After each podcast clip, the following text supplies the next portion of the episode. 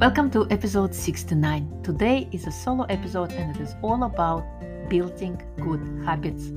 The episode was inspired by Melissa Allen. If you'd like to submit your request on what you want to learn next, feel free to fill out the form in episode notes and we'll feature your request on our upcoming shows. Why habits, you might ask?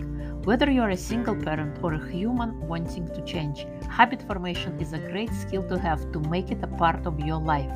How do you create a habit? What rule of thumb to follow when starting, and how to make something that is out there that you potentially like to be part of your life? Just like driving a car or brushing teeth, something you do on automatic. How do you do that? Thank you for reviewing, subscribing, and downloading a podcast. I appreciate each and every one of you. Now be the messenger of hope and share this episode with one of your friends. Enjoy this talk on habit formation.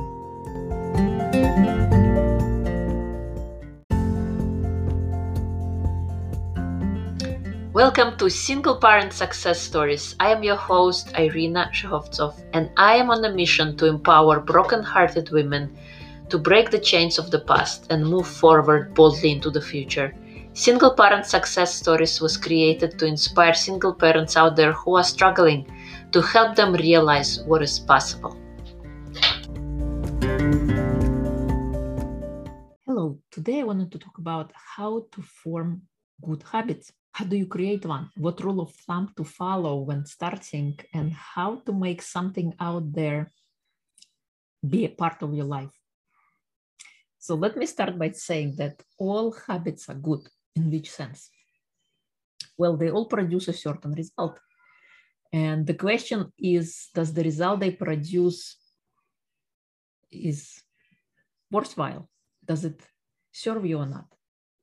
And when you find that result is not favorable, then change the habit that produces it. Habits are like energy, they cannot be extinguished into nothingness. What they can be is they can be changed from one into another.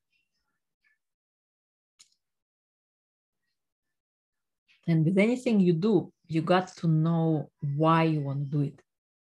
The why here is very important. As it will propel you further, it will help you move across the times when it's too difficult. Or you don't want to do it. You're not feeling like doing it. It will pull you through. So first we need to determine why do you do what you do? Why you want to make it a part of your life? And that why it got to be so potent so strong. For example here's an example we're going to talk about today. You like to lose weight maybe a few pounds. And here's why you want to do it. Here's your why summer is coming and I want to look good when I take off my shirt on the beach and I look awesome. And is this a strong enough why? Maybe. But what would be a stronger why? The kind of why that would stop you from reaching for the chocolate bar after a long day at work. Let's try again. Here's another why that you can try. My health is important to me. I understand if I don't spend time exercising, improving my eating habits, I might as well reserve time in the future to be sick. I got this one body for this lifetime, and then it is my duty and responsibility to treat it, to take care of it like it deserves if I want to have a great life experience, I got to take care of the vehicle that provides that experience by moving, eating, resting, listening to its needs, and keeping it from harm. Now that that's a stronger why. You understand the longevity about it. It's not some short-term gain, but rather a lifestyle choice that you're embarking on. This why will help you make good decisions in your day to day life. And once that why is powerful, let's move on to the next step in acquiring that great habit. So, in this example, we are talking about losing a few pounds of weight. First things first, we got to understand that change does not happen overnight. It takes conscious and continuous daily effort. If something looks huge or difficult to grasp, to make it simpler, we would break it into a smaller, digestible pieces. We will create a level of commitment necessary to do the task without fail. It is about introducing cues after which a certain action is carried out. And when it comes to losing weight, it's not simply watching what you eat and how often you exercise. There are other factors here in play. Some factors could be sleep, stress, and or emotional trauma that could contribute to carrying the extra weight. And you are a whole being, not just the parts. So it is important to look at different aspects. When looking strictly at physical aspects, it is like looking at the end result that was produced. We got to look at underlying reasons as to why this particular thing manifested in physical reality as such extra mm-hmm. weight. When we carry on emotional trauma for long periods of time, it takes residence in your body, whether you like it or not. It can manifest as a disease or appear as a few extra pounds that you can't get rid of no matter what you try. It could be a protection mechanism from childhood that served its purpose then, but doesn't serve its purpose anymore and is actually hurting your body. Sleep is also at play. Do you get adequate rest during the week? How many hours do you sleep? Of course, it is unique uh, for each one of us. There is no rule of thumb.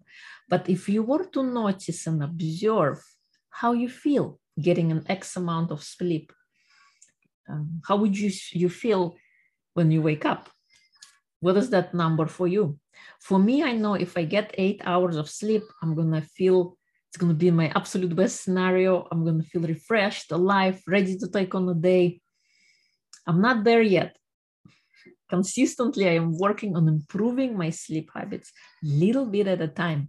And now, I'm, on average, I get six and a half to seven hours, which is a huge progress from four and a half to five hours, where I used to be before. So everything is built in those small incremental steps, little bit at a time. Stress is also a great contributor. How much stress do you allow in your life? What stresses you out? Are you prepared to handle that stress? What are some practices do you do to curb your stress response? Ask yourself those questions because not all stresses are created equal. For example, for the body, the stress response to intense workout is we are stressing out our muscles to the point of muscular failure, and it is a good thing. It causes muscles to grow in, is a, as a response to its constant use to handle more uh, weight, let's say, to handle more strength, right? On the other hand, emotional or mental stress on, can be draining. It could be contributing to the extra pounds as a form of emotional eating when you're not really hungry, but just feel bad because of one thing or another. It is important to have stress release built into your day. And one way to do so is doing something what you enjoy. For the sake of enjoyment and nothing else, I recommend 10 minutes of joy every day. Do something that sets your soul on fire.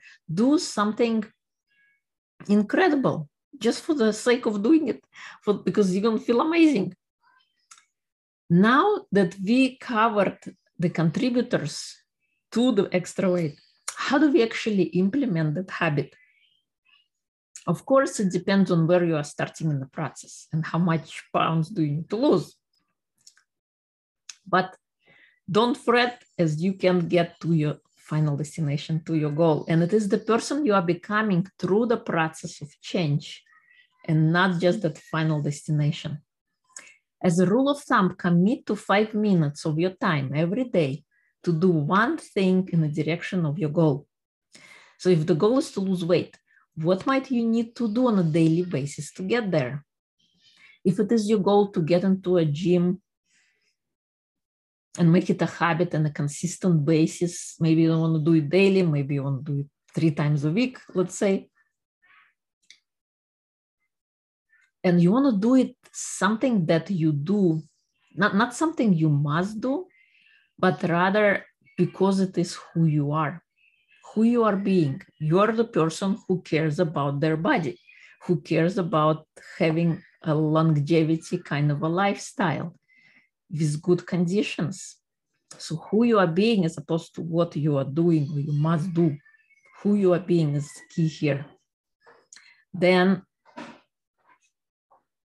you are the person you know who takes care of his body or her body by eating right exercising and resting then you might start at creating little cues and build on it little by little don't set yourself up with huge expectations commit to minimal amount first and then increase it as you see yourself progressing and the whole routine of getting yourself to workout consists actually of four stages of four steps right? So first one is putting on workout clothes, then putting on your sneakers, getting to the gym, and finally working out.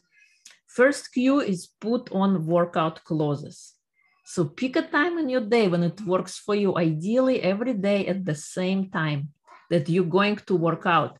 Or if it's three times a week that you are aiming for, pick those times consistently so it is the same time each time. Then let's say you put on workout clothes after a certain activity, after you wash the dishes or after you brush your teeth.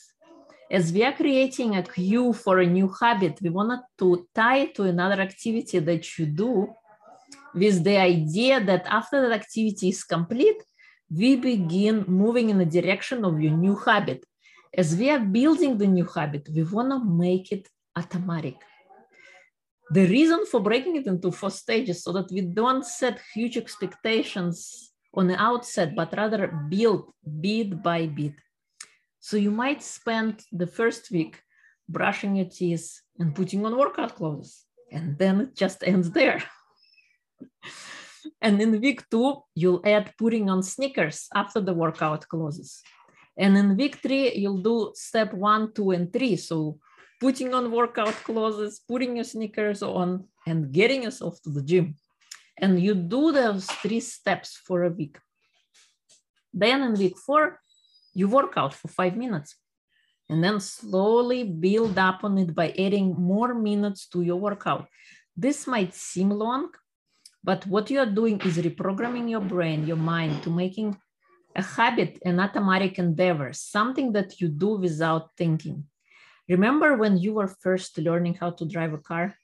How diligent you were and patient you were and detailed on paying attention to everything from the mirrors and where the brake is, where the, uh, the gas pedal is, and everything else.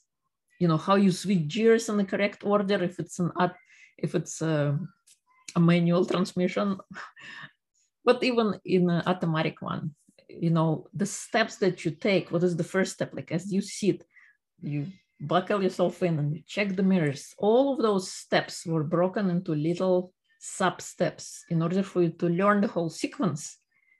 And you were very diligent for a long period of time before you kind of put it all together.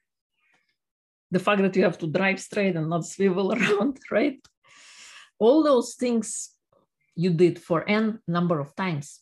You did them slowly and deliberately as you were training your body and teaching your mind how to operate this machinery. How many years later, now, many years later, you get in the car and start driving without a doubt and manage to do all sorts of other activities besides driving, like talking and eating or thinking about your day while your body just drive the car and it knows everything it needs to do to get you safely from point A to point B. So in that long process of creating a workout habit that sticks, we are training our mind and body in who we are. I hope this was beneficial. If you like to delve in further in habit formation, you can reach out to me and what I discussed today is actually covered in more depth in a great book by James Clear entitled Atomic Habits. I will leave a link uh, in episode comments if you like to check it out. Thank you for listening, and until next time, Have a great one.